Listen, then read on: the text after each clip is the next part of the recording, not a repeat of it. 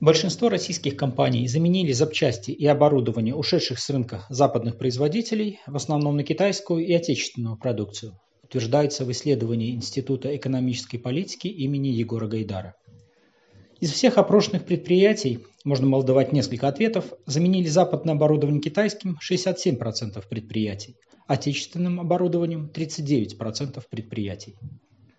Китай также стал лидером среди производителей, на которые российские компании меняли западные запчасти с долей 63%, отечественные запчасти на втором месте 46%.